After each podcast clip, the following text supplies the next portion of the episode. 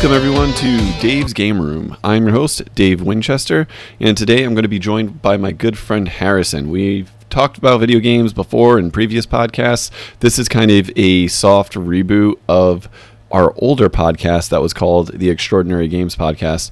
Uh, but I decided to to kind of start from scratch to get a fresh start, um, have a little bit more freeform conversations, whereas the old podcast was not restricted, but we definitely came in with specific talking points and topics that we tried to stick to.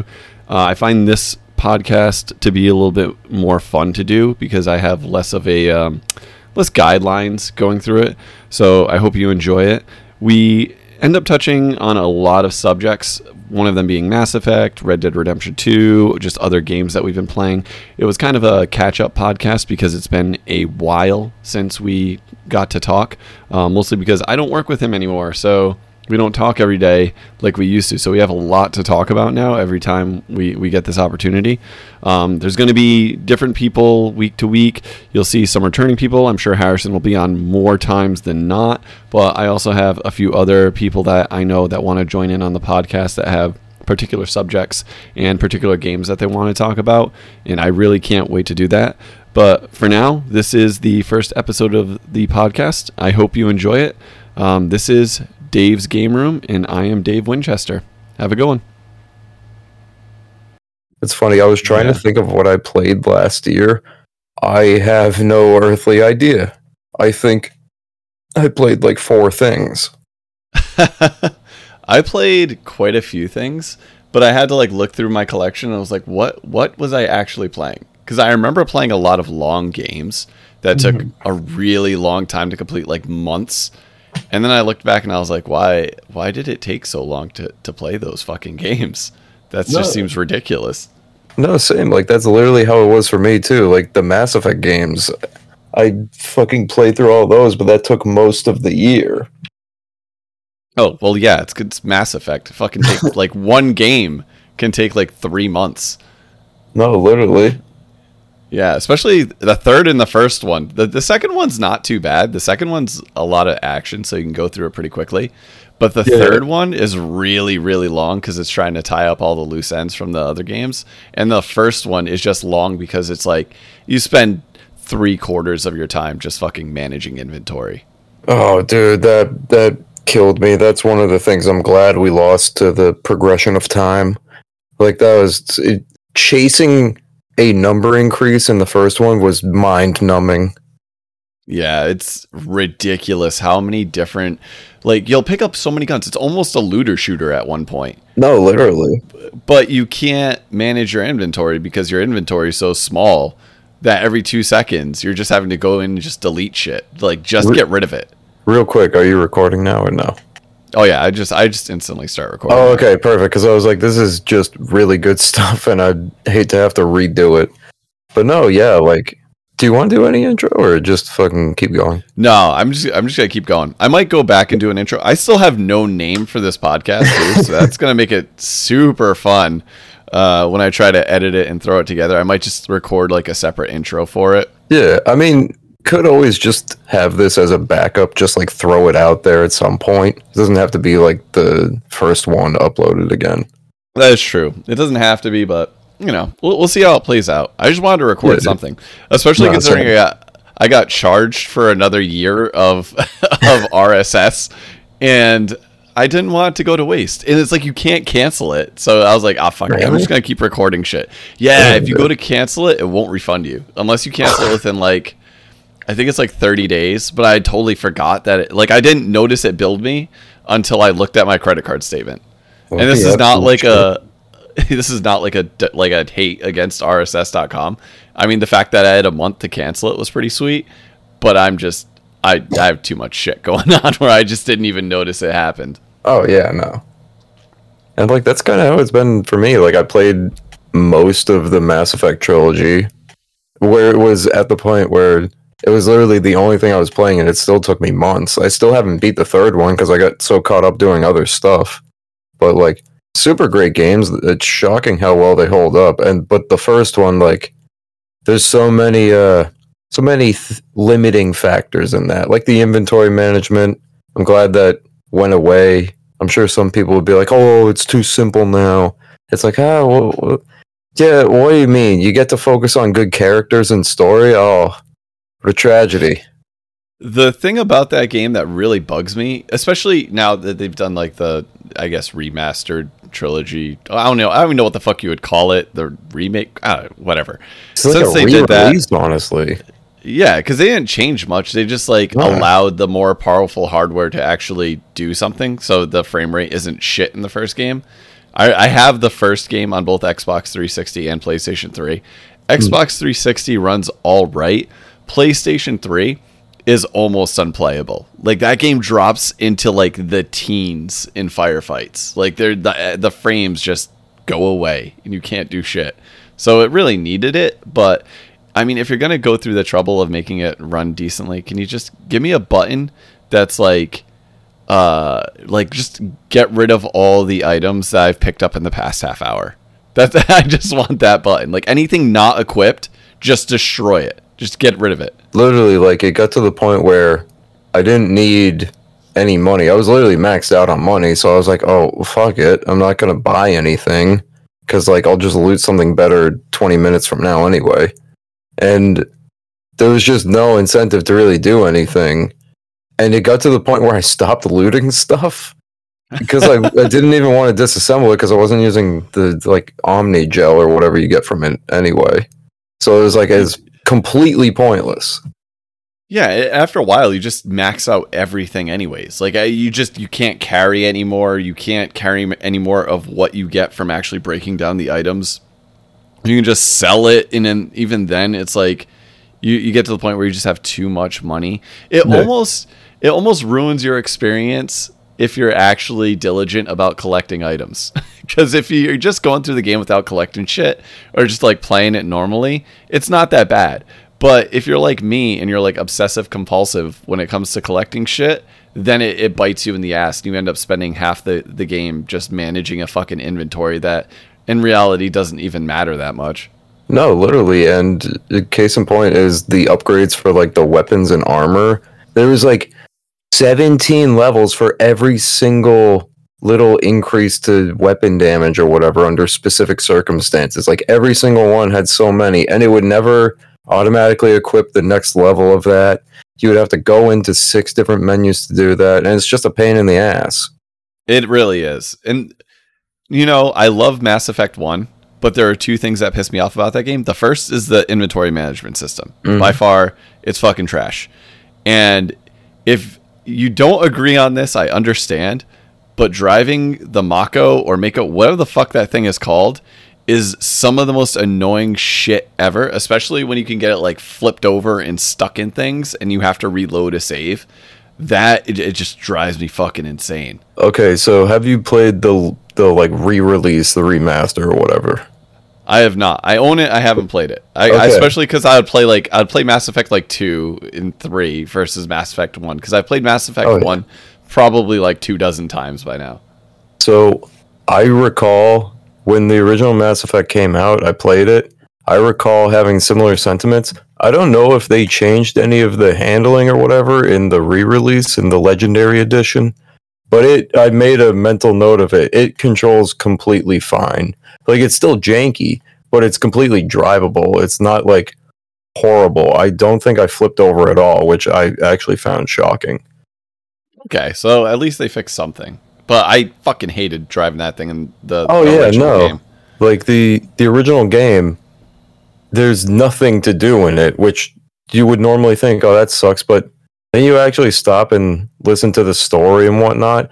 Everything that's good about it is not in like the quests or anything. It's in the dialogue. It's a wonderful game and it's held together purely by that. The combat's pretty decent but it's like you enter one encounter it's three enemies and it's like oh man what are we gonna do? And then you just shoot them. It's like, oh my gosh, blood pumping. Mass Effect is what happens when somebody tried to copy Gears of War's paperwork, like their their fucking test, but didn't see the correct answers. Because the game came out like I think a year. A- I want to say it was a year after Gears of War, and you could tell they were just like, "Oh man, that cover system's pretty cool. Maybe we could do something like that."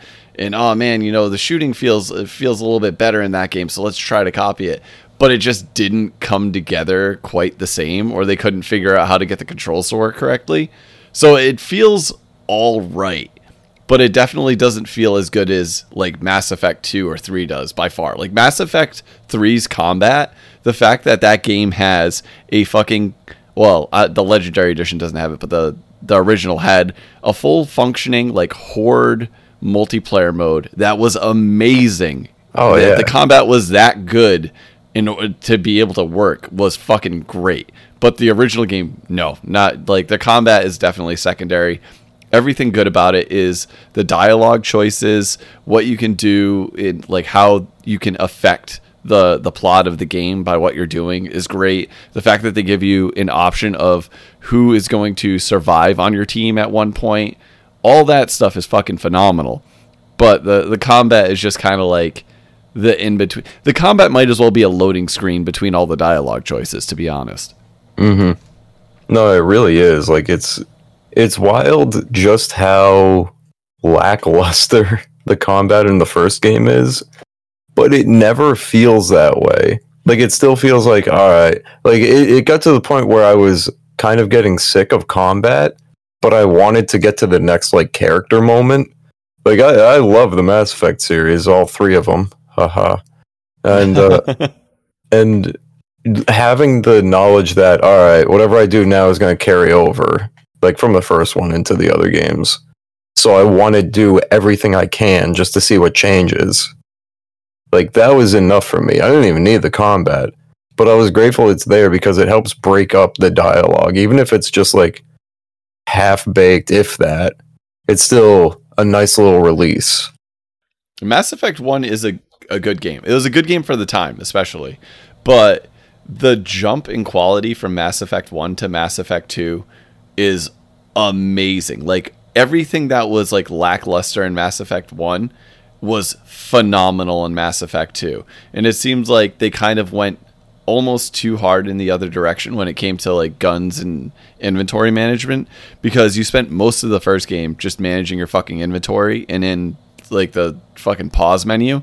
But in the second game, it's the complete opposite. It's like you almost don't have to worry about fucking any inventory, any armor, anything like that. You're 100% focused on just like the story itself and the action because by the second game the action actually fucking flowed really well and the way you could control not only yourself but your like your teammates that are with you was fucking great. Like I loved the second game so much. That game was so much better than the first and it it just doesn't get the credit it deserves because Mass Effect 3 had the bad ending and Mass Effect 1 had the bad inventory management system. But like Mass Effect 2 was like damn near perfect.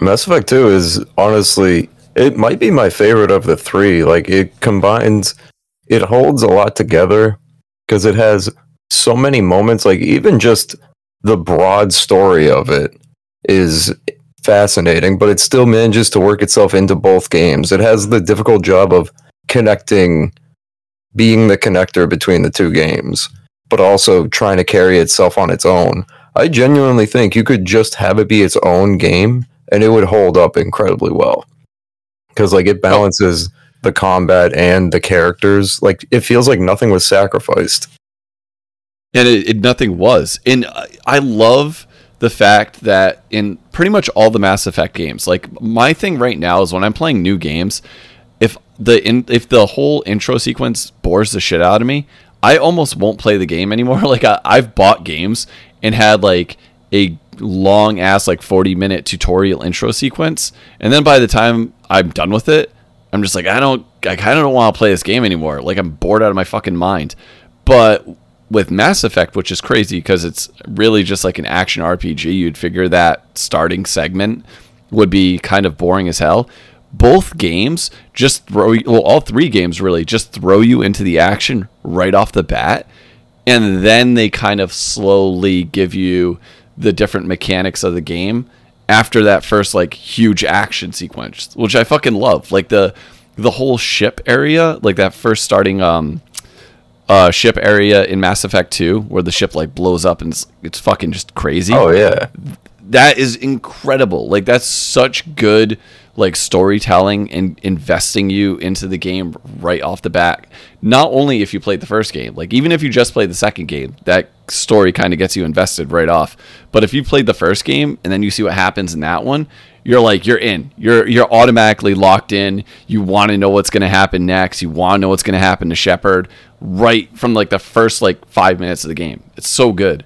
It's it's a really perfect way to continue a story about somebody who has already had like 30 different character arcs and like accomplished huge things. And it also gives you like player agency to the overarching story. It's like oh shit some aliens shot up our shit and now i gotta deal with it and then your character literally dies. I don't think that's a spoiler for a decade a two decade old game. But you literally just bite it and then you're back. And it's like you're intertwined with an agency that already exists in the world too. They didn't just make something up. I think that's one of the main sticking powers of the mass effect series is that anything you encounter chances are it's been established before you even realize it. Like cerberus the main group i guess you would say. I don't want to say antagonist of the second game but they're there they aren't really a protagonist or like anything like that. But they're set up in the first game and some side content, like really good stuff. Yeah, they world build very well for that whole universe.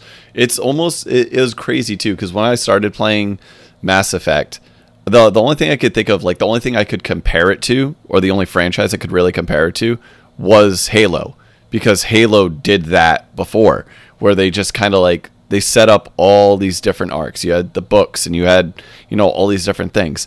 Mass Effect actually had enough of kind of like a runway in the first game where you were doing all these different side missions and doing all these things where they set up the entirety of their universe in the first game. Like everything that would lead through all the way to the end of Mass Effect 3 was laid out very well in Mass Effect 1.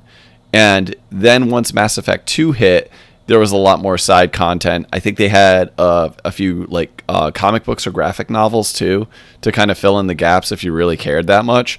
But you didn't need any of that. Like you could play Mass Effect 1, Mass Effect 2, and Mass Effect 3 and get the whole arc. You could play just Mass Effect 1 and then just Mass Effect 3 and there's like they'll fill you in on the story that you missed in the second game. The whole trilogy was designed in such a crazy good way where no matter where you came in in the series, you never really felt like you were missing out, but it definitely kind of encouraged players to get all of it. Like I feel like if uh, a player started Mass Effect 2 and, you know, completed the game, they would probably want to go back to Mass Effect 1 just to see what happened. And I can't say that about a lot of franchises. Even Halo, like you could play Halo 2, but there's enough in the intro sequence to Halo 2 to fill you in on Halo 1 where you would never have to play it. And I remember playing Halo 2 back in the day and talking to people that only played Halo 2. Like they never played Halo 1, they only played Halo 2, they played the campaign, played online, and didn't give a shit about Halo 1 because, again, they, it told you everything that happened in the first game. So Mass Effect's really cool in that regard, where it no matter where you come in in the series, it encourages you to go back and play the other games. But it's like you don't necessarily have to. And I honestly, I agree with that because it's a rare thing in a game series where being able to jump into anything past the first game in it and understand the story and character dynamics and the lore around it in that one section you're playing is incredibly rare. Like you're either caught between something where a series where none of the lore carries over, like Zelda, for instance. Like obviously there's lore in it that's pretty cut and dry. Like it's similar in all the games, but like Link to the Past doesn't really mean shit to like uh, Breath of the Wild. I'm sure it does in some tangential way, but it's like you play them as one-off experiences, and that's pretty much your lot. But then you're versed with something like Warhammer, where it's like, no, no, no, it's all lore. it's like, dude, it's impossible to get into that. oh yeah, absolutely. The uh, Warhammer in particular has like, God, how many games, how many books, how many? I- like, there's just so much to it. It'll literally say Warhammer on it, and I still won't know if it's actually related to Warhammer. Like, I had to ask somebody who knew more about it, like, is Warhammer Vermintide involved in the series? And they're like, yes, in a way. And uh, this was the point where I was like, oh, why the fuck did I ask? I'm not going to understand. I feel bad now. nothing, nothing against them. It's just like it's it's a a good level to it where it's like there's so much lore. It's almost entirely polarizing to people who want to get into it. Yeah, there's a lot to dissect when it comes to things like Warhammer. And I recently started playing the Yakuza series. Oh, so I started, I fantastic. played Yakuza. Yeah, I played Yakuza Zero, and I was like, "This is fucking great." And I'm just now starting uh, Yakuza one, Yakuza One, and I played Yakuza Two, like way back when it was out on a PlayStation Two, I think. Because like the girl I was dating, her brother was playing it at one point, and I just kind of like sat there and watched him. But that's like another series where there's seven games in the main story from zero to, to six Song of Life but it's you can't just like hop in at like Yakuza 4. Like that shit is not to happen. You're like you need to know what happened in like the the, the other games or else you're just to be fucking completely lost. So uh, that's another game I wish a series that I wish like took a little bit from Mass Effect where give me some some storyline from the previous games if I'm if I want to play like Yakuza 4 or 5 or you know even 6. But no, like you can't. You have to play them all no matter who you talk to about Yakuza, they'll also say that. Like, you can't just like jump into the fucking game anytime. You have to either start with Yakuza 1 or Yakuza 0. No. The only one I've played is Yakuza Zero. I have no idea how close I am to the end, but it, it like I loved it. And from what I've seen, a lot of the games are pretty similar. They're kind of like if Shenmue were a good game series. Well, that's what it was. That that's what the game started out as. Oh, Um, no shit. Yeah, they they pretty much like took the the model of Shenmue and they're like, what if this was fun? um, like what what if you didn't have to go and drive forklifts like for eight hours out of a game? You know, they they took all the fun parts of of um, Shenmue, like the combat and the fighting, and kind of just like dumbed down the everyday parts of it and just made it so that there was just more to do overall. But yeah, I mean it's Sega, so it, it's essentially just like this is what Shenmue should have been, but but wasn't. But I think of it, and this is gonna probably people are probably gonna hate this critique of it. I treat it just like another fucking Streets of Rage game.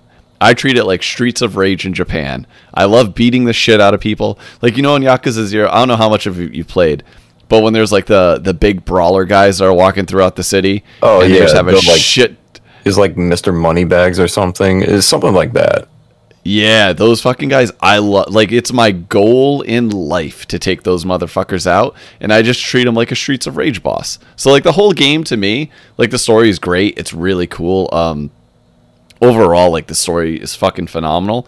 But I'm playing that game for the combat because it's just so fucking simple and enjoyable, and it's just Oh, a yeah. straight up brawler. Ev- everything you do feels like it has weight in the combat. And I know people say like, "Oh, you can kill someone with a bicycle," and it's like, yeah, but that's only the surface level. Like Yeah, you can kill somebody with a sign. that is it is amazing. Every single punch you throw just feels like it has so much weight. When you connect something and you just see an enemy's health bar go way down and they go flying across the screen, that's a damn good game in my mind. You can keep making the same Yakuza game forever and I will still find it great. You want to know the crazy thing?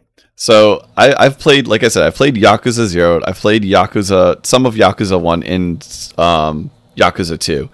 I literally have Yakuza Zero, One, Two, Three, Four, Five, Six, Ish, uh, like a Dragon, like a Dragon Ishin. Like every game in the series that's come out, I've bought because I'm like, if I ever get through like I, I know if I like beat Yakuza 1, I'm gonna want to play Yakuza 2. And I know if I beat Yakuza 2, I'm gonna want to fucking play Yakuza 3. So I'm just kind of like stocking up on these games now because I know it, if I ever have the time, I'm gonna get through the whole fucking series.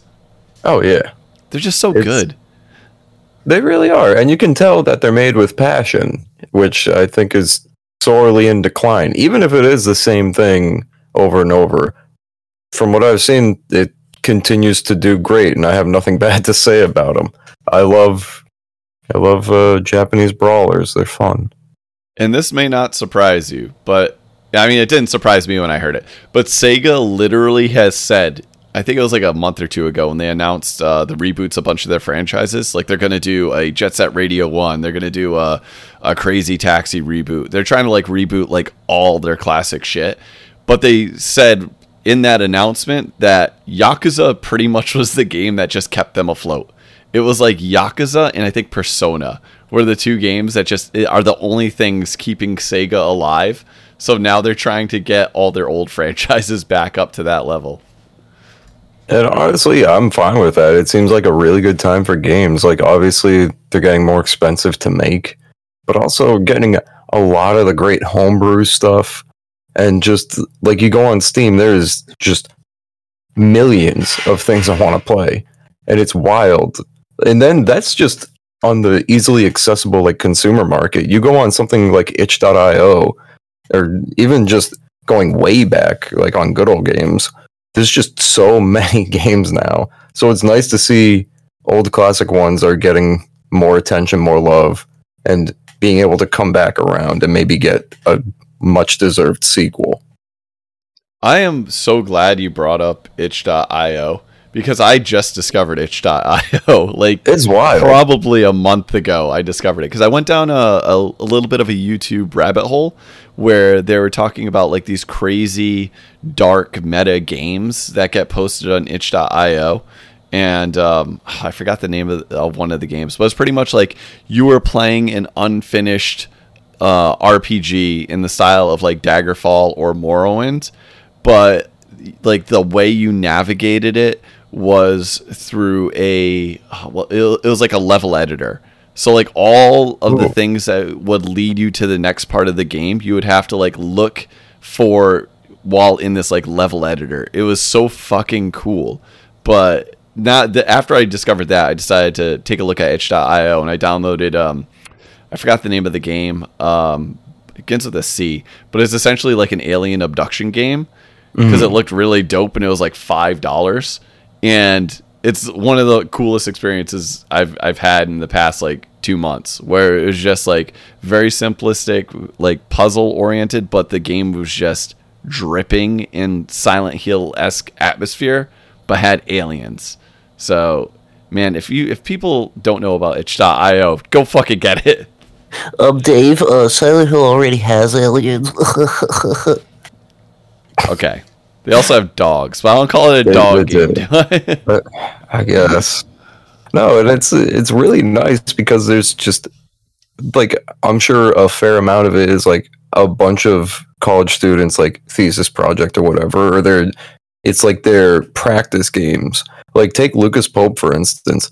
He does some of my absolute favorite games of all time, namely Papers, Please, and Return of the Obra Dinn. They, mm. they're fantastic games. He's done a bunch of stuff that you can't find on Steam, but you can find on his personal site and whatnot. People like that are making games on itch.io. And if you like any of those games, you're doing yourself a disservice only using Steam. Not that Steam's bad, it's just there's so much more out there. So if you feel like Steam doesn't even have enough, or you want to find the next big game, it's going to be on there.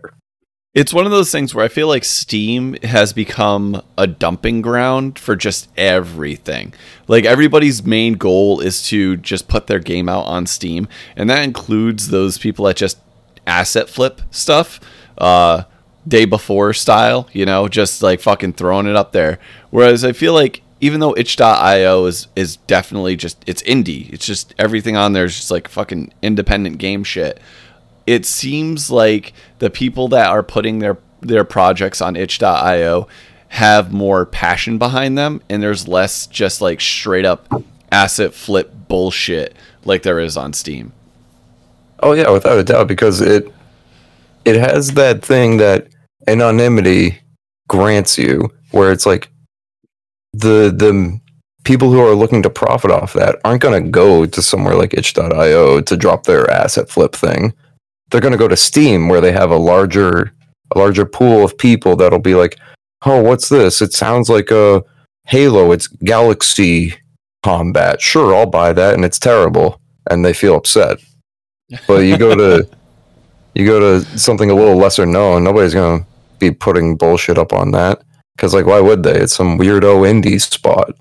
It's also one of those things where most of the games on itch.io are like between like free and like five bucks. So you're not really break excuse me, breaking the bank if you if you like invest in a game on itch.io.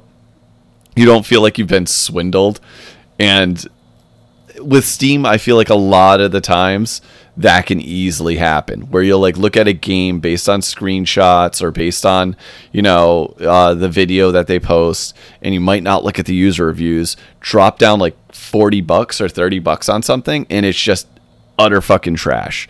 Like on itch.io if it's like if i spend five bucks on something the worst that it could be is like a very mid survival horror game but it's still something that i haven't played before and a lot of times it's like it goes it, it- just by looking at it i can tell if it's up my alley or not. Like is it pre-rendered backgrounds and like good uh old school playstation 1 character models or it's I, i've only ever downloaded shit that's like that from itch.io or like the alien game where it just looks like somebody's like really trying to push the unreal 5 engine to to like blow up your computer. And both types of games are usually only like five to ten bucks. it's really an amazing deal. Like obviously with the price range, it's gonna be like shorter experiences, but I think games have gotten too long to the point where it's like, no, no, no. Make a really nice like five to eight hour game. And then just don't fucking stretch it out to 40 hours. I don't need anything beyond that. You could even go like three to five hour game and I would feel okay. Like I don't need a lot of padding in a game. Yeah, but the problem is now if people make a game that's shorter or I don't, I don't know doesn't meet their criteria for what a forty or fifty dollar or sixty dollar game should be, then there's just huge backlash, and that kind of it, it does piss me off. I'm in the same boat as you. I would rather have a shorter experience. Like I remember, was it 2019, 2020? Whenever Resident Evil 3 remake came out, people hmm. were fucking up in arms because you could speed run the game in like an hour. And my thought process is, well, yeah, you can speed run the game in the hour, but in an hour, but I played that game probably like 10, maybe mm-hmm. 12 times through to unlock all the stuff and each time I had fun. I was trying to get faster at it. I was trying to get better. I was trying to, you know, avoid as much combat as possible so I could like just get through the game quicker and unlock more shit. I treated that game like an arcade game and yeah, even though the main game was only like I think what the first time I played through it, it was like five hours long. I still clocked in like 30 plus hours in that game just trying to like speed run it and get through it quicker. And I just, in my mind, it's like, I don't understand how other people aren't doing that. Like, who bought that game and was like, ah, I'm done with it one time. That's it. Fucking throw it away.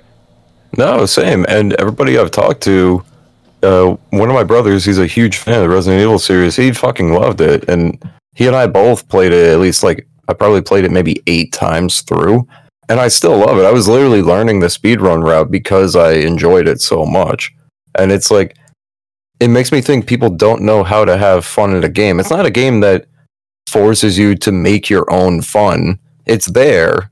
It's just like you need to have the idea of like you need to not think oh it's going to be a 16 hour game because those games need to chill the fuck out because a lot of those aren't actually 16 hours of gameplay they're having the game on. Think of how many times you've been playing like like i was playing starfield for instance. I got maybe probably about six hours in. I didn't accomplish fucking anything. Most of that was just walking around trying to figure out what the fuck i'm supposed to do. Not that it's difficult it's just like i i enjoy bethesda games hot take. But i was like uh, it bombarded me with quests and i'm like all right well where to what do I do that won't directly progress it? I just want to do side stuff. No, that was a shitload of walking and trying to figure out what lootable objects are actually useful. Whereas something a little more refined means a whole lot more in my brain. I prefer, like I said, I prefer the shorter experiences. And the okay, so I played Final Fantasy 16 this year, and well, last year, and as I was playing it, I was like, I, this every part of this game is pretty enjoyable. Like the combat's really enjoyable.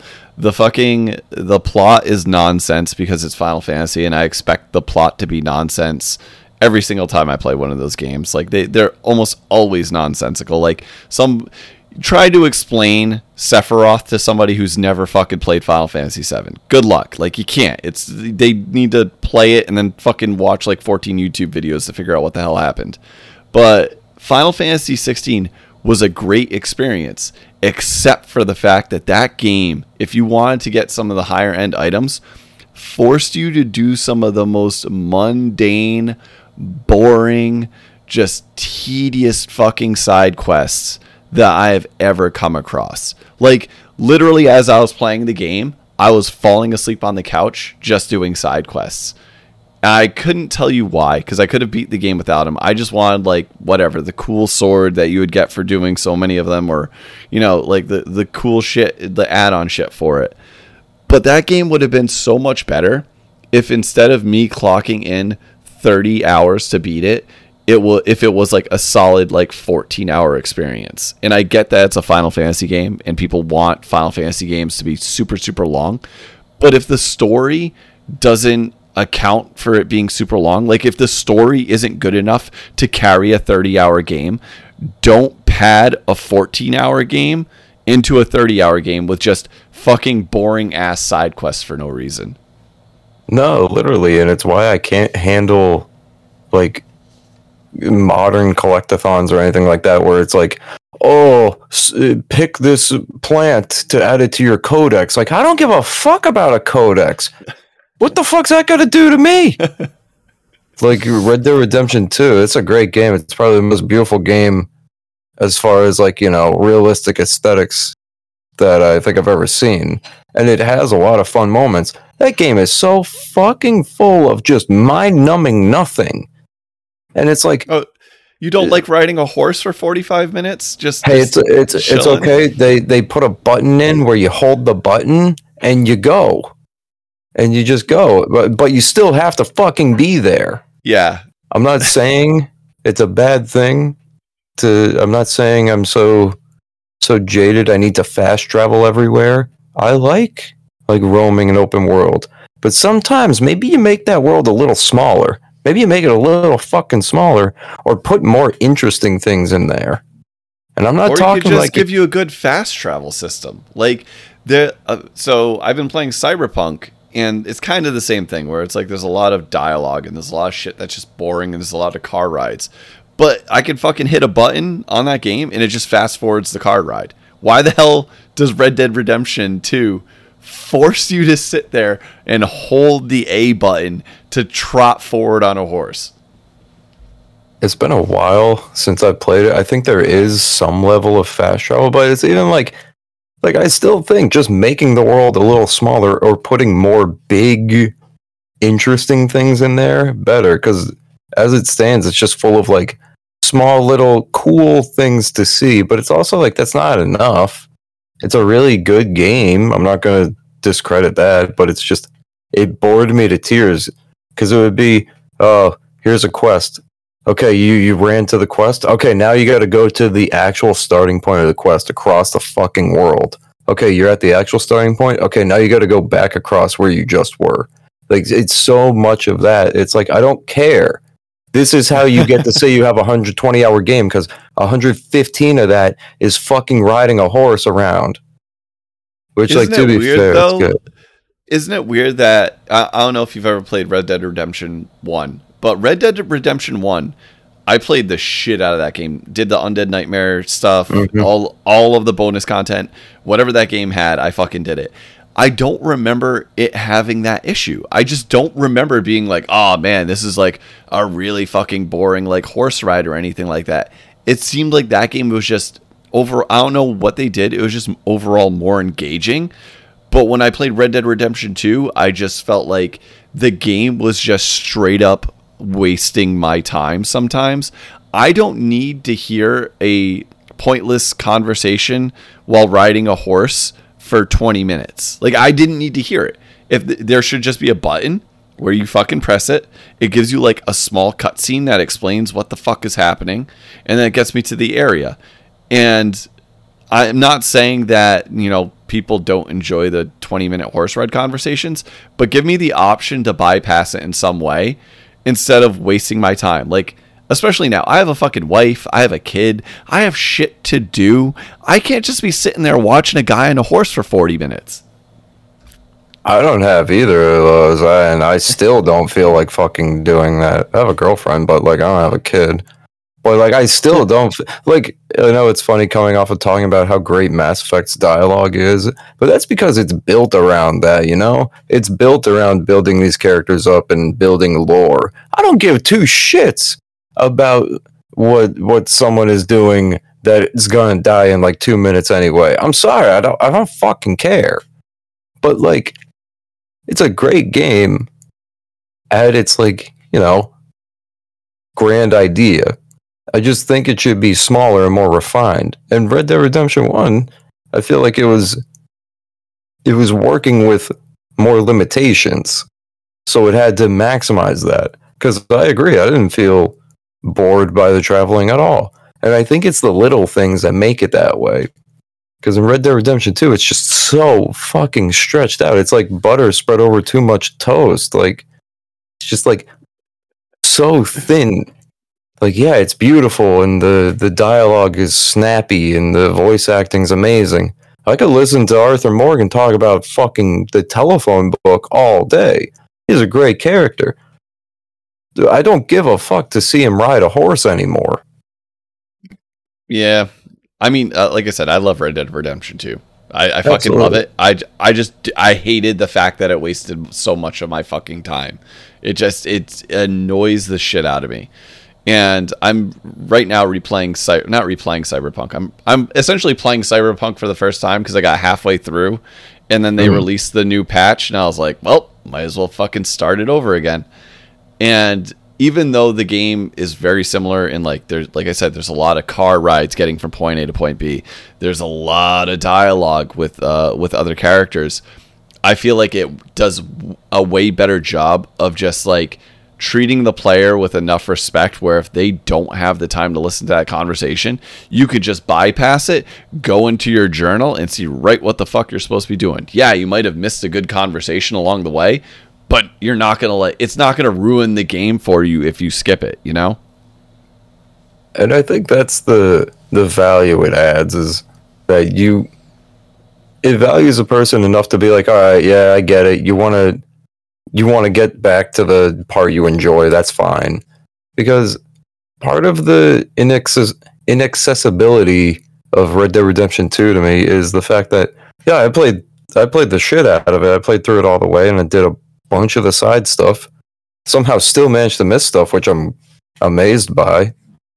But wanting to redo it, like play through it again, is so deeply inaccessible because you have all that dialogue, because you have all that traveling. It's literally like, and I've already seen behind the curtain. I know a hundred of those 120 hours is just going to be riding a horse. And even if you have it be like, oh, you skip the cutscene to go to the next stage, it's like, why not just start me at that stage? I already know what you're doing. I love and respect you enough to let you get away with it once, but I'm coming to you man to man. I want to replay your game, and you're making me do all this. Like uh, you didn't just call me an asshole twice. Have you ever played Days Gone by any chance? No, Okay, so I played Days Gone around the same time I played Red Dead Redemption 2. And for all the shit that Days Gone got, uh, had gotten in reviews and things like that, where, where it kind of it got like okay reviews, but it got bashed pretty hard by uh, just like the average player. I will say this: I enjoyed Days Gone more than I enjoyed Red Dead Redemption 2 for like a handful of reasons. One, the traveling was always interesting. Like you were always if you were riding your motorcycle anywhere, there was always like zombies or I forgot what the fuck they were called. Uh, there were mutants or whatever that you were always trying to avoid. So it kept things interesting. Your bike would break down, or you would run out of gas in an area and you'd have to go find gas for your bike, but you'd have to like scavenge a town for it or whatnot. So that made the game instantly more interesting because the traveling was then engaging. But on top of that, the storyline wasn't told through fucking pointless dialogue while like there was no like oh he's talking on his fucking phone while riding his motorcycle. Like it happened but it was a super rare event. Most of the dialogue in the game was like in either cutscenes or you interacting with like people in town and whatnot which again made it far more engaging. You weren't getting bored while just going from point a to point b and I personally, like, I remember talking to people about it. I was like, I fucking like this game better than I like Red Dead Redemption 2. And they're like, you're insane. Red Dead Redemption 2, you could fucking hunt a bear and do all this shit. I'm like, yeah, but for me, that's kind of boring. Whereas everything that happened in Days Gone, where you're trying to kill like giant hordes of infected, or just like upgrading your bike so you can traverse a little bit better, doing like all these different side quests was just more engaging. It was more fun, and the game respected my time more. Kind of pisses me off that I'm never going to get a sequel to it.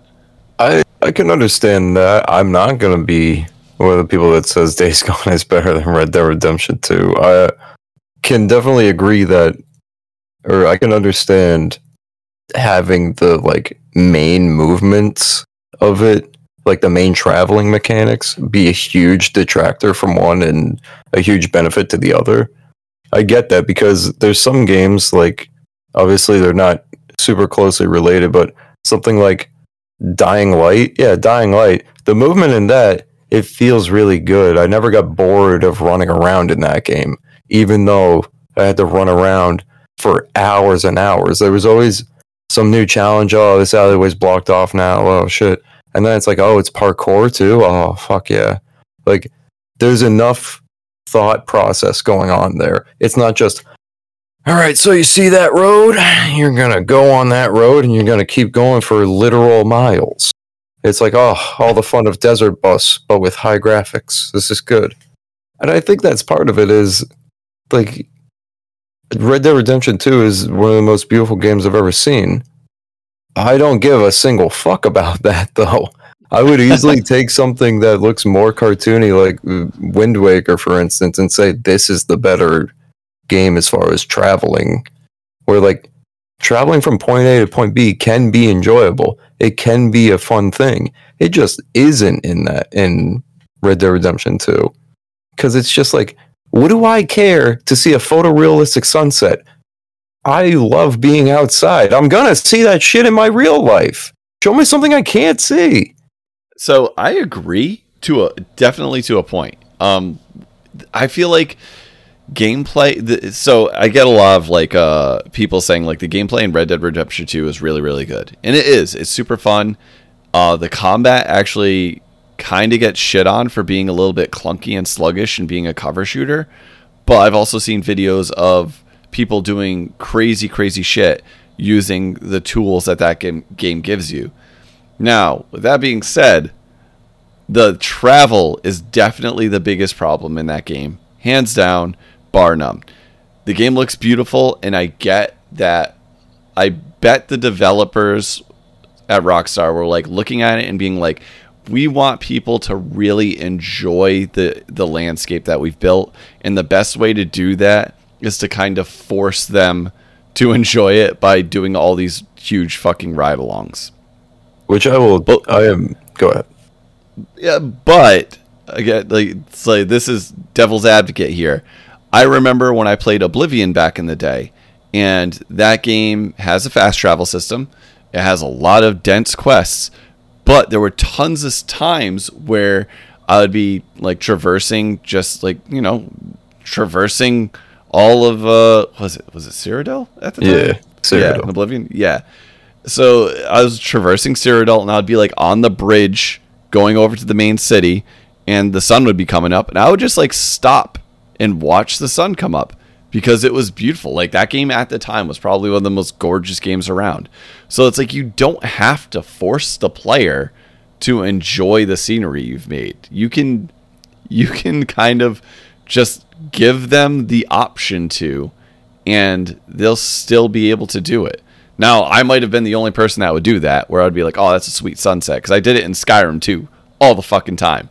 Like I'd get to like the top of a mountain and be like, "Oh, wow, this is really like a really cool view." And I'd stop and kind of like smell the roses and take it in. But just don't force the player to do it. I think it really detracts from the experience when you do that.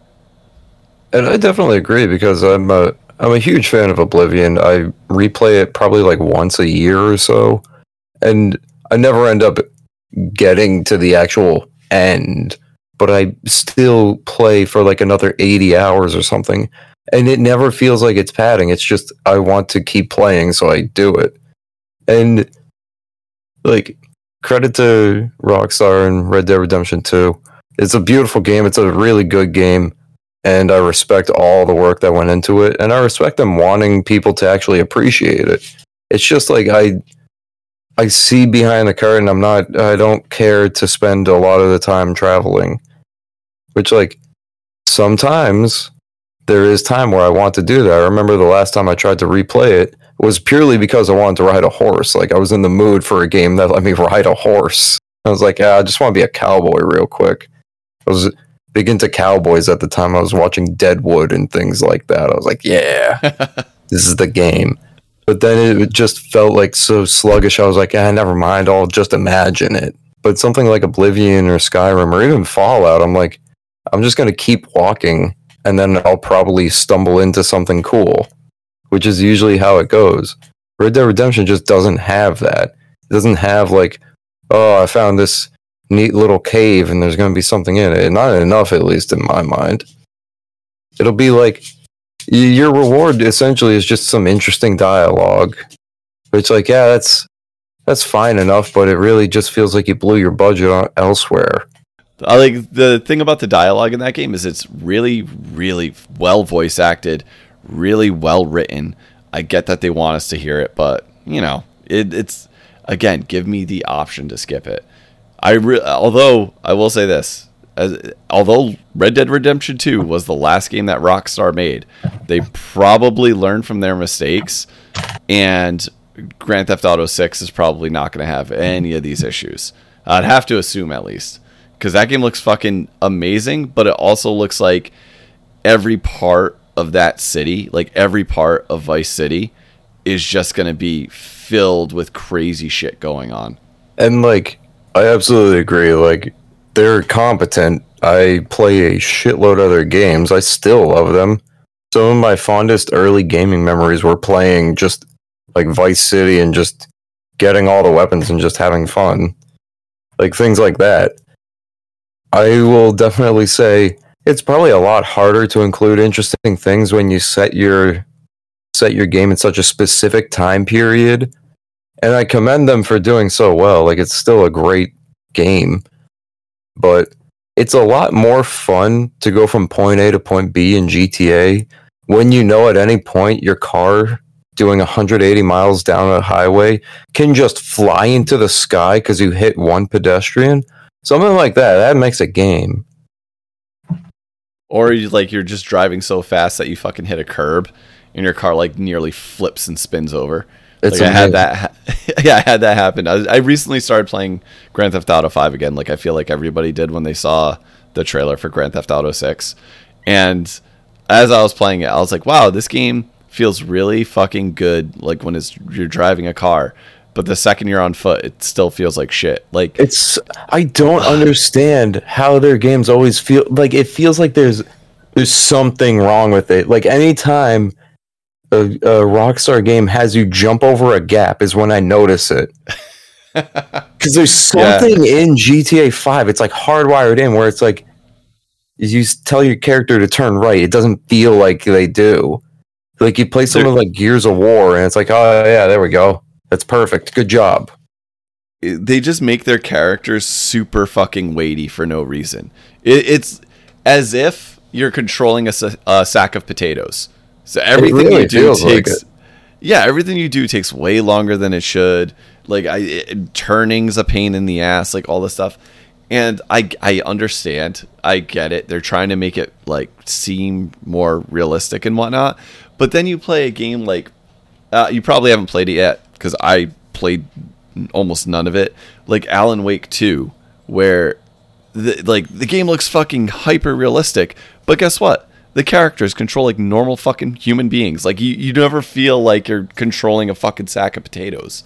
So it's just like, why can't you make that? Like the cars feel good, and the cars are probably the hardest part, and they fucked it up before because I remember Grand Theft Auto 4's cars feeling like oh, they all felt like a boat, no matter what car you were driving. I so like they fixed that.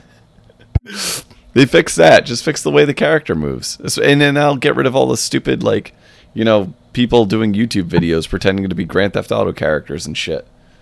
Oh, I wouldn't get rid of it. We could hope it would. I'm sure it'll probably feel fine. It just feels weird every time, and it's like it feels like it holds the gameplay back in some regards because it's like you can't do anything. You can't do any combat arenas that require a lot of like dexterity or anything. There's always going to be suspiciously placed like waist high cover because it's like you know you can't have people like dodging in between things because your movement just doesn't it doesn't allow for that. It's uh it's one of those things where they prioritize how smooth the animation is over literally everything else. So it, it doesn't matter what the gameplay feels like. They want the the characters to look like they're moving like normal human beings. But in doing so, their characters feel like shit. Just they, they just control horribly bad.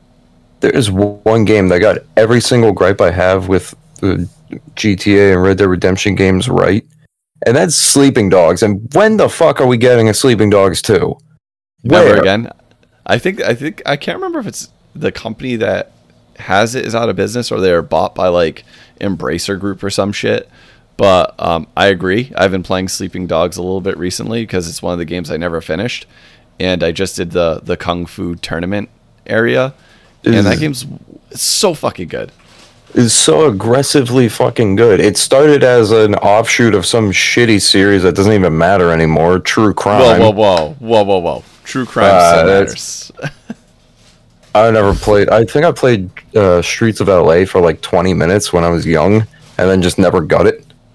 But yeah, Sleeping Dogs is such a hyper concentrated good game.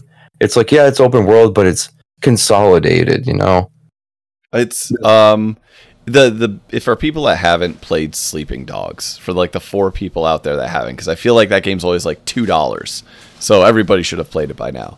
The game is just Yakuza meets Grand Theft Auto. I think that's the best description I could possibly give of it.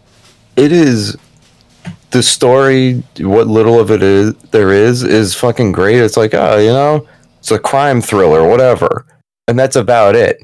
Like it's just so good. The characters are interesting. And it doesn't overstay its welcome, and that's ultimately what I want. You know, you get in, you get out. That's perfect. Yeah, you But can kind of do whatever you want, but it has Yeah. good combat. It has excellent voice acting. Like the voice acting's way better than it has any right to be for a game that had nearly no fucking budget. The cars are fun to drive. You can jump from one car, like out of one car onto another car. is is ignorant as hell, and I love it. It is like playing a Jet Li game. It's like it's probably a better John Woo game than the actual John Woo game. It is. It is a better John Woo game than the John Woo game. It's really fucking good, and we're never gonna get a sequel to it. It's just gonna remain what it is, which is just amazing. I'm surprised, honestly, that it got a remaster or a I don't I don't know if you'd call it like a remaster. I guess it was the definitive edition, but I was surprised it got that. I don't even know how to trust those anymore. Where it's like, oh yeah, it's remastered. Like going back to the Mass Effect one, I have no idea what they changed in the games. They still look like clay models with some hair attached to them. And I'm not saying Yeah. Mass Effect is a shitty looking game. It's a it's a great looking game, but it's definitely an Unreal Engine game. You know, Oh yeah, it has that Unreal. Was it Unreal Three at the time? I think it was Unreal Three that Hmm. the, the engine being used at the time, which uh, like everybody knows, did not run well on any of the consoles. Like it didn't run well on fucking definitely not the Wii U when they put anything on the Wii U. It didn't Oh run well God. on the 360. It didn't run well on the PS3. It just it, everything had jank. I think the the best looking Unreal game that ever came out was probably the Batman Arkham games. Um, I don't know Those what were unreal. those were unreal. Like I don't know what. they know truly what were then. yeah magic they did like how they manipulated the engine but like it was they're all ran very smooth they all looked great they had good lighting they had like almost no loading between them like those games are fucking phenomenal but every other game that ran on unreal looked like shit uh. or just it just, just didn't look great i should say like it ugh, man There's a lot of Fuck. things it gets right, and I am also not a game developer, so I don't know what it's good for and what it's not. But the common denominator between a lot of them is the character models look uh, kind of jank, but everything around it looks pretty good. But it's so similarly good. Like you see the lighting, and you're like, "Oh, it's that's really good. That's great. I feel Mhm. like I'm there." And then you see that in every other Unreal game, and you're like, "Is this just the regular?" like standard setting for this or did you make it a little better Yeah, Unreal is excellent for um, mostly like cheap lighting. So you could actually light stuff pretty well and not have to worry about taxing the system. Uh, and deep, fairly detailed textures. But asterisk, it does have the texture pop in issue. So if you ever play Mass Effect 1 on like the old uh, I say old consoles, like the 360 or the PS3, the texture the texture pop in's horrible. Every time there's like um a cut in a cutscene, so like the camera changes or something, like you'll you'll get some real bad jank where there's just like the lowest res textures possible for half a second, and then they kind of pop in later. But that was like a known Unreal issue. It happened with almost every game. Like again, I just I still don't know how the Batman Arkham games ran as well as they did, but they they just did some fucking Unreal Engine magic. it is really nice though like bad points aside it is nice that there's more accessible uh, game development kits for people to make their projects things like rpg maker and unreal engine like i will never say no to more accessibility in game development like it only serves to improve the overall quality of life in it Yeah, and I, I for a while I tinkered around with uh what was it Unity and Unreal um, just to see like what what they could do, and it's very very user friendly. Like I have no almost no experience coding anything, and I was able to get like shit actually running in both engines. So that's pretty impressive for for just like startup developers or people just trying to learn or make it like an indie game. Like that, it's perfect for them which is why I get really, really, really pissed off when people are like, "Oh man, you know, games are so expensive to fucking make now. They should be like a hundred dollars a game. People had it so good, like paying sixty dollars a game. They should be like at least eighty dollars." It's like, no, you understand how like easy it is now to just like go and download Unity and or Unreal and fucking make a game. Like the only reason that these games cost so much to make is because the the actual publishers have like huge staffs that they probably don't even need to make these games and then they could be like oh man well we spent a hundred fucking forty billion dollars to make this stupid game it's like no you, didn't have to you could have just did, worked smarter not harder Now, I don't know how much goes into turning a Unity asset flip game into an actually really refined product. And you see things like Mass Effect Andromeda, for instance. That game looks like a fucking dog made it, which like credit to that dog. But like it's it seems like a pile of shit. So I'm curious how much needs to be in it before you can actually have a good game. And like the modern Call of Duty games, I'm a I'm a Call of Duty fan. I haven't played fucking any of them lately because I'm like I don't care.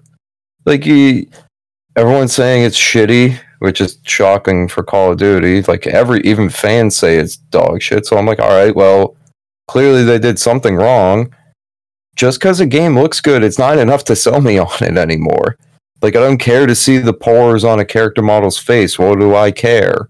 Like I don't I don't want to be seeing that. I want a game to actually be engaging and to feel like I got value out of it. Some of my favorite games as of late are really simple concepts done well. Yeah, which is what most big developers don't do anymore. Most big developers or publishers just want the big flashy looking game that looks really pretty that people will go ooh goo goo gaga for and then they'll just you know play it based on looks. I mean that's how Assassin's Creed games keep getting made. Like I haven't I don't remember the last time I completed an Assassin's Creed game. I think it was before they did like the full combat reboot in uh, Origins because I played was it Unity and Syndicate before that, and I kind of enjoyed those games. But now it's just like they're just like essentially retreading the same ground that they have been because it uh, the newest one Mirage just looks like a remake of the first Assassin's Creed game. People are still gonna buy it because it looks pretty. Again, it's kind of stupid you don't need to have these huge games anymore. Like I feel like uh, the best game I played last year was 100% hands down Signalis. And Signalis just looks like a fucking it looks like a game that was created in either on either a Game Boy Advance or like maybe a PlayStation 1. And it fucking was awesome and I I can't recommend that game enough. But again, it the graphics aren't great. They're they're just pretty cool pixel art graphics. Like I don't know how they made them look the way they did, but they they look pretty, but like it's every other aspect of the game that makes it good to me now. Like the the story was good, the sound design was good, the characters were good. Like it was everything else. Now, if they made that game with like super high end graphics and, you know, like the most modern technology, would I still have enjoyed it? I honestly don't think I would have. I think I would have looked at it and just been like, well, somebody's trying to make a Dead Space game. And I probably wouldn't have thought twice about trying to play it. And that's a that's another thing is like do graph does the quality of graphics matter? Well, it's kind of subjective. It's like, oh well, which piece of art is better? I don't know. Like this one moves me more, but like I'm not interested in seeing high detail in things. I want to know that the detail that's there is utilized well. You can create two identical rooms, but in different styles. And one of them, to say there's light shafts coming through rustic girders or whatever. In one style, it's going to probably mean more than in the other one. Like, it's going to resonate with different people. Now, I'm sure some people look at a game like a modern Call of Duty and be like, yeah, that's it's gorgeous. I love the way it looks. The reflections are amazing. It just won't do anything for me. Same thing with Assassin's Creed or any other AAA games.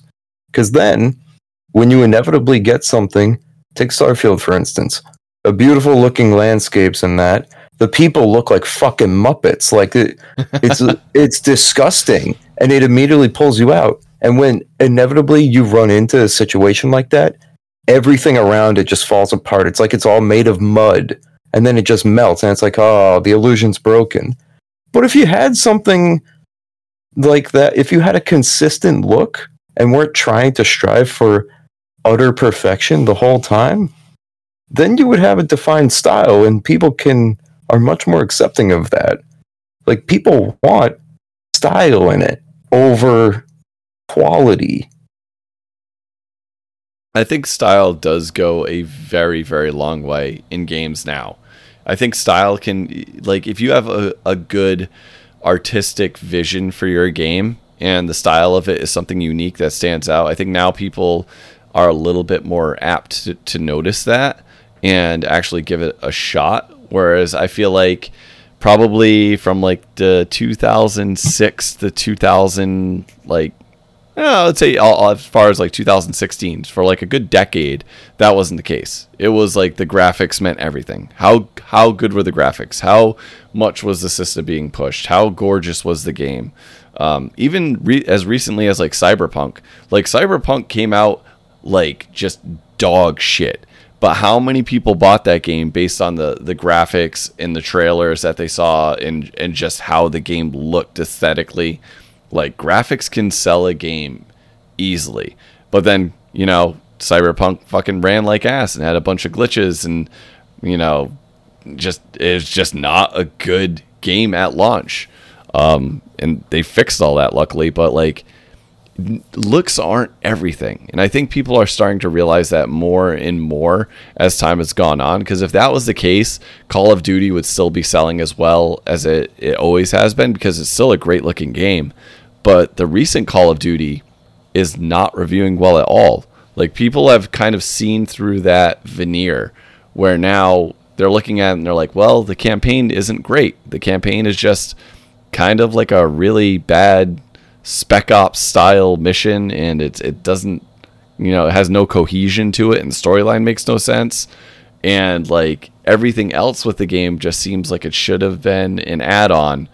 And yeah it still looks pretty but it, there's no fucking there's no content there. There's, just like there's not enough. One thing I really like doing is I like looking at the early concept art for a game. Something like Modern Warfare 2, for instance, the original one, uh, before the like remake or whatever. You look at that, and there's some scenes that are so vivid in my mind. They have such clear color palettes in every single mission, and it's like it's almost like somebody tweaked it a little bit. Like they made it look real, and then they edited that a little bit. Like one mission, for instance, a, a, massive EMP goes off and it wipes out electronics everywhere. There's just fire and whatnot. You can boil it down to just a few basic colors, and immediately your mind is transported right there. It's like there's fires everywhere, there's rust, there's destruction. You're in it, though.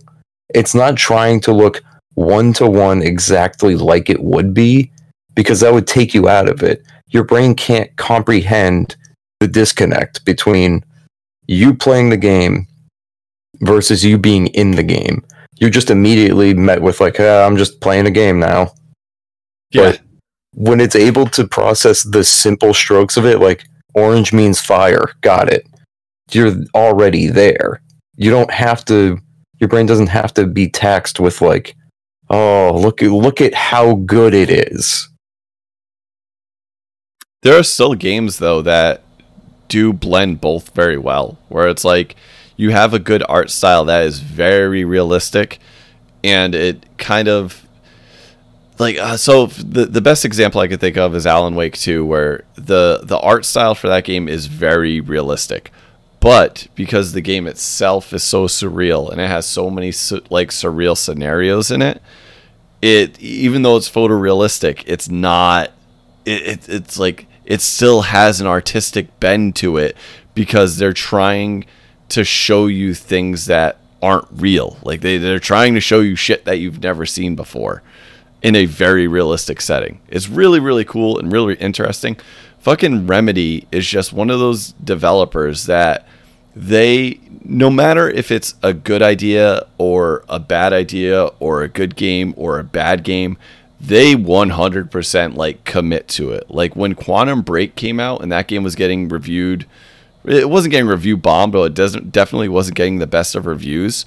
They still stood by it and were like, "This is the game we want to fucking make. This is how we wanted it to look, and this is the idea that we had." Like, if you don't like it, don't play the game. Too bad, so sad. The next game's going to be completely different. Hopefully, you'll like that one. Like, I wish every developer was like that, and especially now that they don't even care how the game gets into people's hands. They refuse to have like a big publisher to tell them what to do. So they were like, "Hey, we're going to put this game out digitally cuz it's going to save us money and Epic is going to publish it and that's that's that. Fuck it. They're not telling us what to do and we're just going to make the game we want to make." And that's one of the many reasons I love Remedy. I've been a huge fan of them since way back during Max Payne, probably even before that, if I could recall that far. But they've always done amazing work. And I remember when Alan Wake first came out, I bought it day one and I was playing the shit out of it. Even when people were like, oh, what is this? It's the Babies for Silent Hill, whatever. No, no, no. I was there. I was in it. I fucking loved it. I replayed it last year just because I enjoyed it so much. That game you're absolutely right. It's like it's realistic. You see a tree, you're like, that's a tree. But then you look at the characters and it's like, oh, something's a little off. But because you've established everything around that to be like just a, a tinge more towards the cartoonish and surreal, then it all makes sense. Like you look at some of the characters and you could just silhouette them and you would still be able to tell like their characters, you know? Or like you just look at their faces and it's like, all right, I can I see where it's going. And I really respect that. Their games have been great.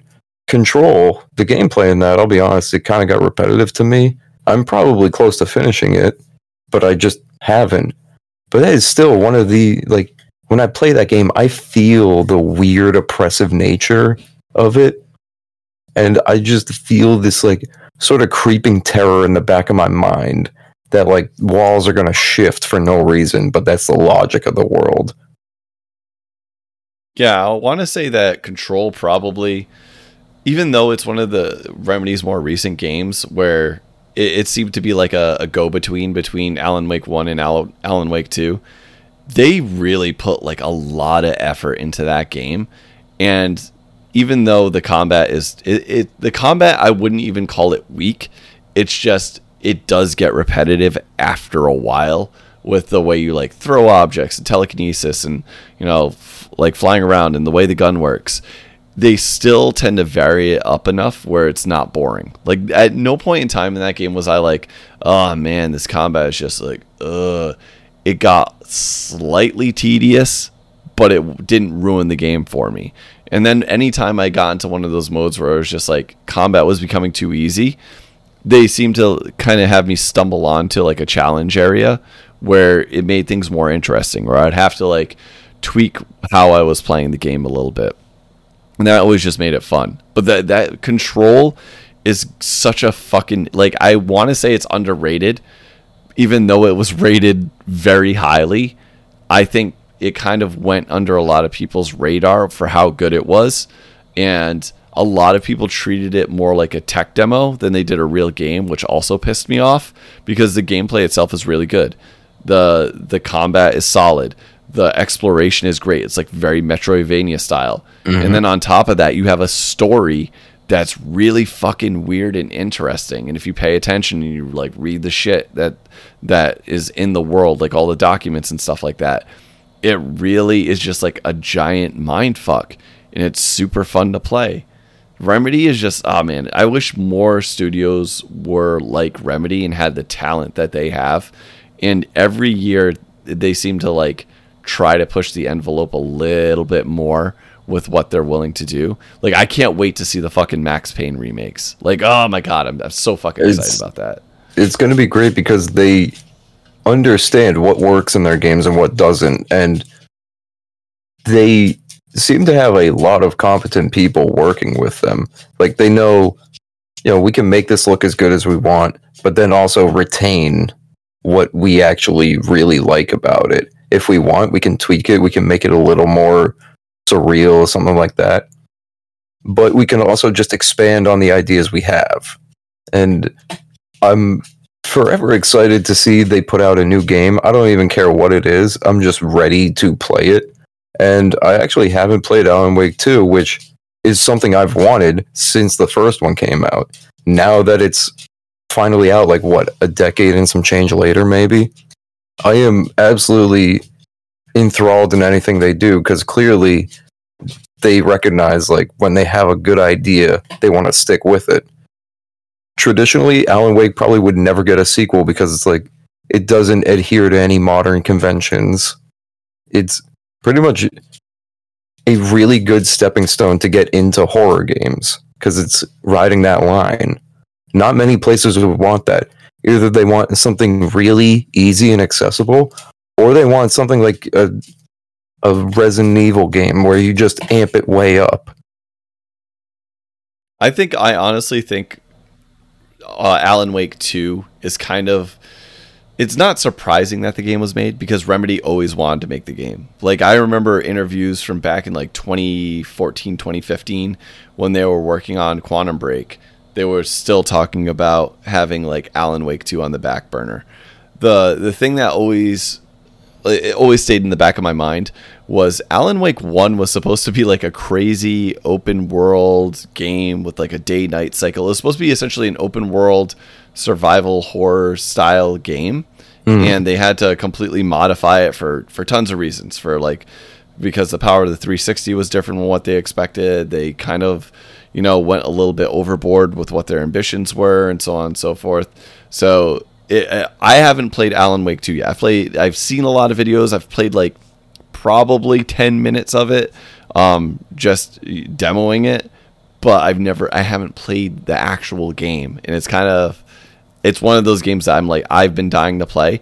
The thing that has kept me from playing it though is it has no fucking physical release and that shit drives me insane because for anybody that knows me i love physical games.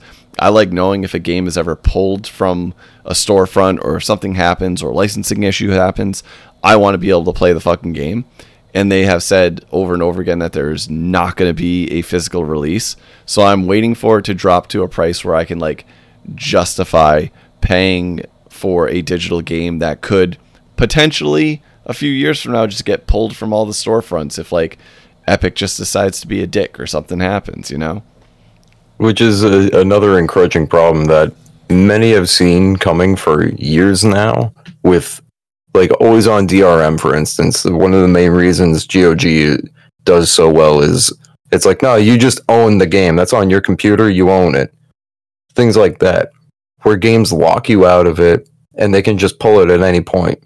It's like the the chain of ownership of games nowadays is so muddied with it where it's like I understand why a lot of games nowadays can't be entirely physical releases because there's just so much data in it. But how many really need to go away forever? I get it you know there's probably costs and server upkeep and whatnot but it's also can i just own it? Can i just have it after I pay for it. That would be too easy. So okay, so I'm gonna since this has gone on for like an hour and twenty minutes, I'm, I'm gonna I'm gonna kind of wrap it up on this concept of mm. ownership of video games and what that should consist of, because a lot of people nowadays their libraries are like totally digital, like 100%. Like I've talked to a lot of people that are like, why should I even bother owning a, a physical game like when I can just download it? And every time this conversation seems to come up, the rebuttal always happens where something is like somebody does something online, like Sony for for example, they recently just pulled I think all of the Discovery content that people purchased. It's like, yeah, these people bought like dis- shows from Discovery through the PlayStation Network, and now they can't watch those shows. They've literally pulled them from eh, like they can't re-download it. They're just gone forever.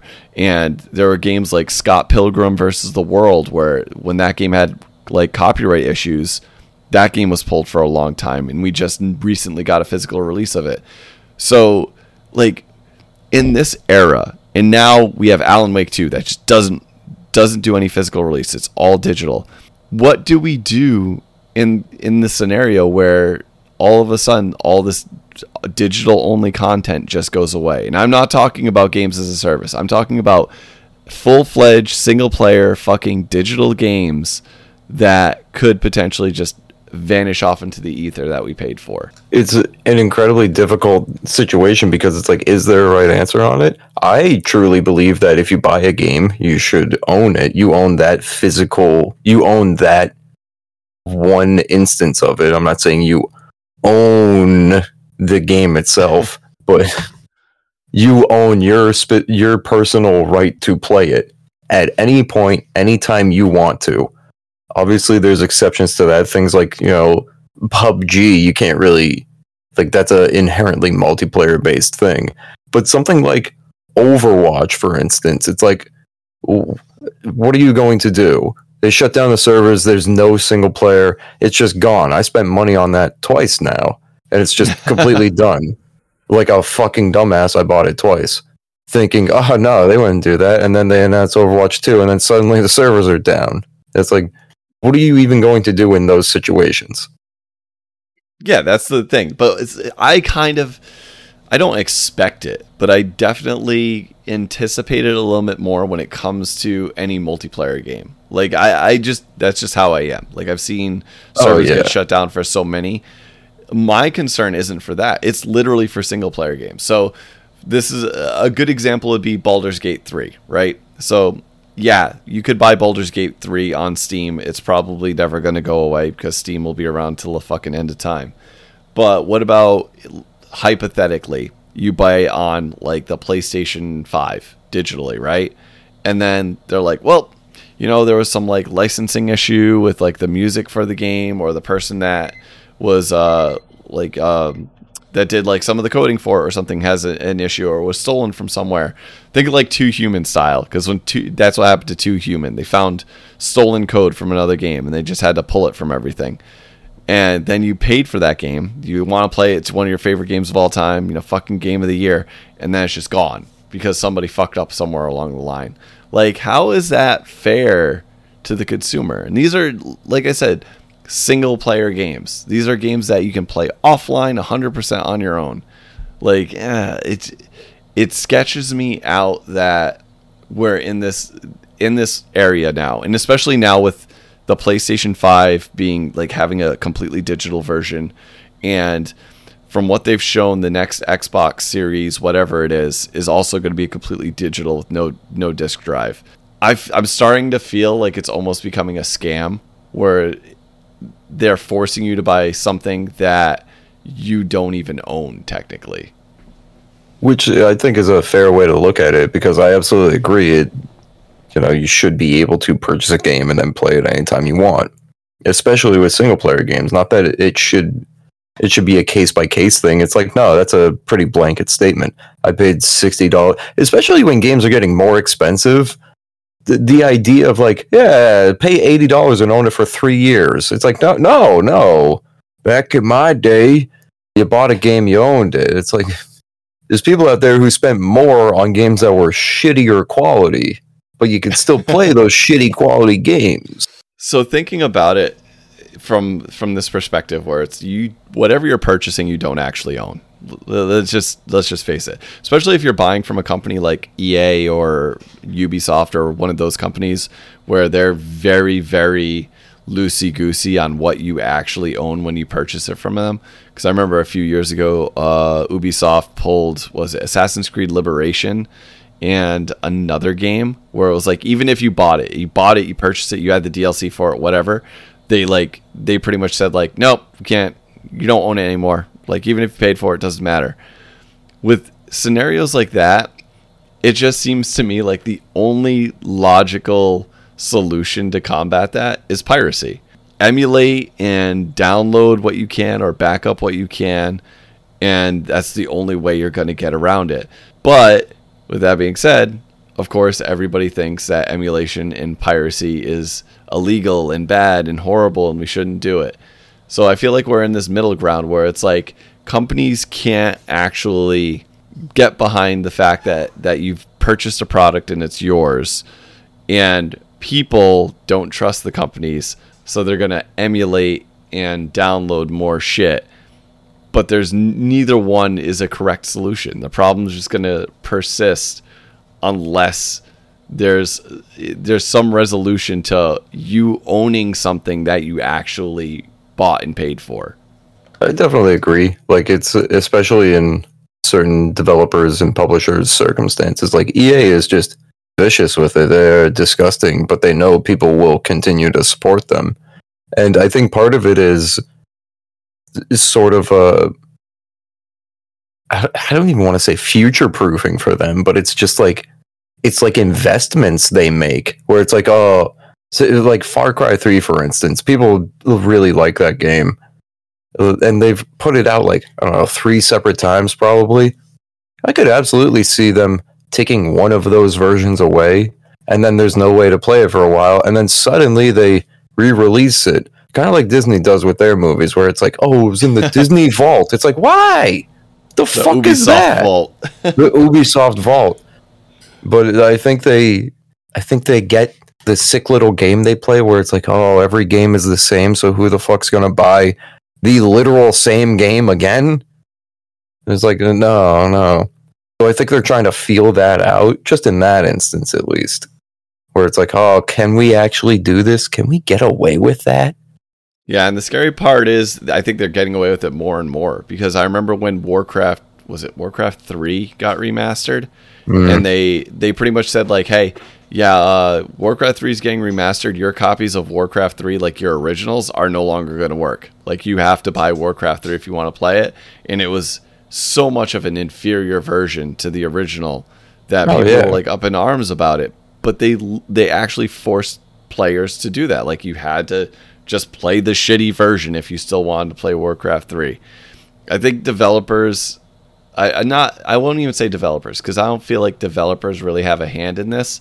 I think publishers themselves have gotten way more anti-consumer over the past few years and that's only going to get worse especially when you get to the point where everything's going to be digital and then they're going to be like, well, you know, new consoles are coming out. You bought a bunch of digital games on your PlayStation 5, but maybe the new consoles aren't backwards compatible.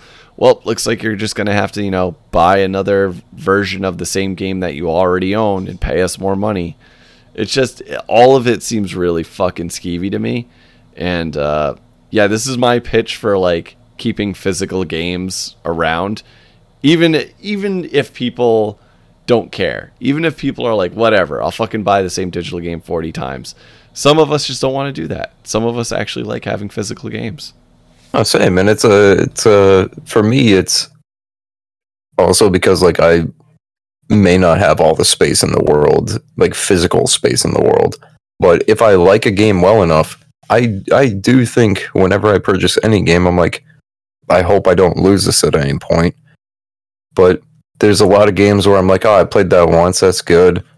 But then it's like, who am I to say 20 years from now I wouldn't want to play that game again? I would love to have the at least the knowledge that when I buy a game digitally, I will own it. Like I've been replaying a lot of my old favorite games that I've owned for at least 10 years and every single time I'm like, man, I hope this never goes away. Not having that security in it is a horrible practice as far as the consumption of video games. 100% agree. And i hope i hope people realize that. I think a lot of people are like well you know if i bought a game digitally i think it's just going to be there forever because you know i paid them money and i own it. I think consumers have to be a lot smarter. And when these publishers try to do shady shit i think going to things like uh i got it I, I, don't want to call it twitter because it's not fucking twitter anymore but i think x is a stupid name. But but essentially like going to those avenues and really telling publishers like hey man it's not fucking cool what you're doing and we will boycott your shit is kind of a, a one of the only things you can do in those scenarios. And i hope people care enough to do that. I hope i hope the masses of like madden players like like like I don't give a shit about those guys. Like they buy a fucking Madden game every year.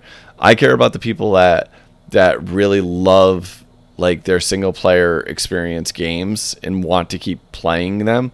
I hope they have enough of a voice to change publishers' minds when they start doing super shady shit. I am always amazed that the Madden and uh, like games like that always get a physical release. I'm like, who the fuck? How? And Oh my god, the there's only, so many coasters.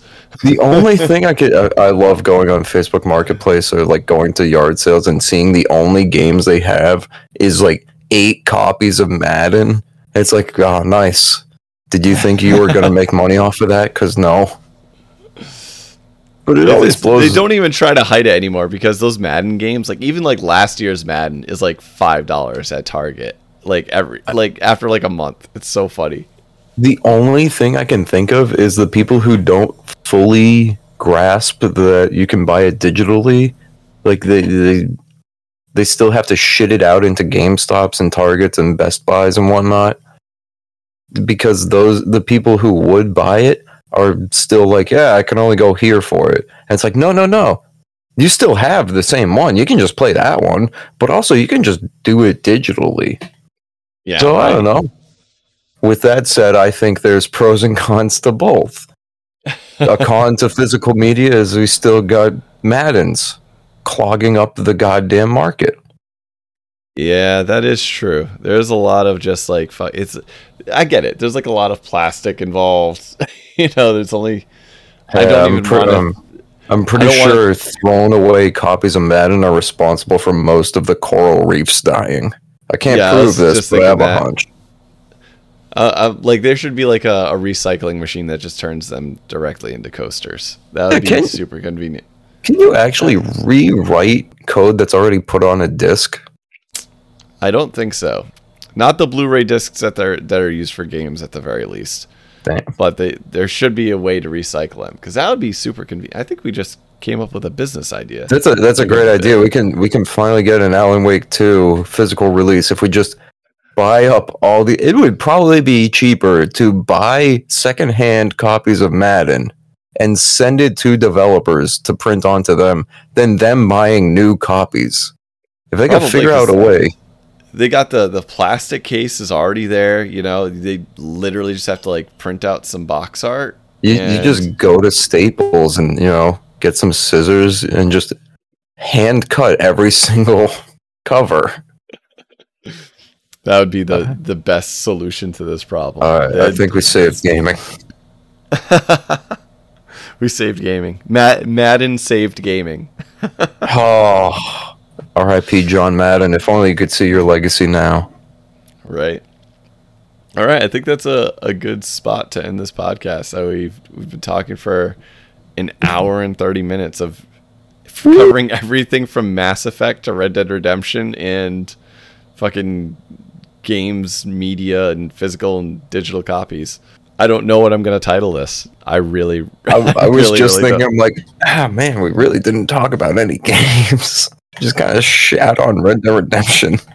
We did shit on Red Dead Redemption, but we did talk about games, which is did. what's important. So A lot of the games we talked about, I have played the last year. That is true. That is true. So it was a little bit of a, a catch up, but uh, yeah. So yeah, this is a, a good spot to end it. And uh, is there anything you want to tell the the two people that are probably going to download this since I'm rebooting the entire podcast? Uh, play play more weirdo indie games. It's it's the ones that the cute girls like. So go play those, and then you have something in common to talk about to them. that is very true. And plus, they're probably more fun than whatever you're playing right now. So I was Probably. about it that way. I've just been playing Lisa the Painful. Are you familiar? I am familiar with it. I haven't played it, but I, I, did I download it? I might have bought it. I I'm I'm very much addicted. I was not expecting much. I mm. I think I'm 10 hours in and I don't know if I'm close to the ending. It's kind of like Earthbound but for adults. Okay, I can I can get behind that. I mean, Earthbound is for adults in my mind. It is. It, it definitely is. but it's just more for adults. We'll put it that. Oh way. yeah. Yeah, I, I guess it's Earthbound but adult. fair fair enough. All right, that's where we're gonna end it. Uh, so hopefully these uh, podcasts will be fairly regular going forward. Uh, I don't know what I'm going to talk about next week, but I'm glad to be be doing this again. And I'm glad to be be talking to you, Harrison, again for God. It's been probably what a few months I was gonna say. actually spoken. It's it's absolutely wild, Dave, because earlier today I texted you saying like or we- we talked about like doing a podcast and I was like, "Yeah, let me uh yeah, I just got a raid in World of Warcraft. For some reason couldn't get World of Warcraft to open. So I was like, oh "Ah, no! fuck. I guess I got to research what to talk about." well, your loss is my gain, apparently. It worked out pretty well. All right. That So, being uh, I'm going to go raid World of Warcraft now. All right. I'm probably going to go to the gym right now or eat because I can smell whatever my wife's making and it's making me hungry. Which One of the two. I don't know. I haven't looked yet. I can Oh, just smell better. it and it smells good. all right. This is a good enough place to end it. Uh, thank you all for listening. Hopefully you tune in for the next podcast, which again, I don't know what the, the thing's going to be. But Probably yeah. going to be about games, hopefully. Oh, it's going to be about games. I don't know what game, but it's going to be about games.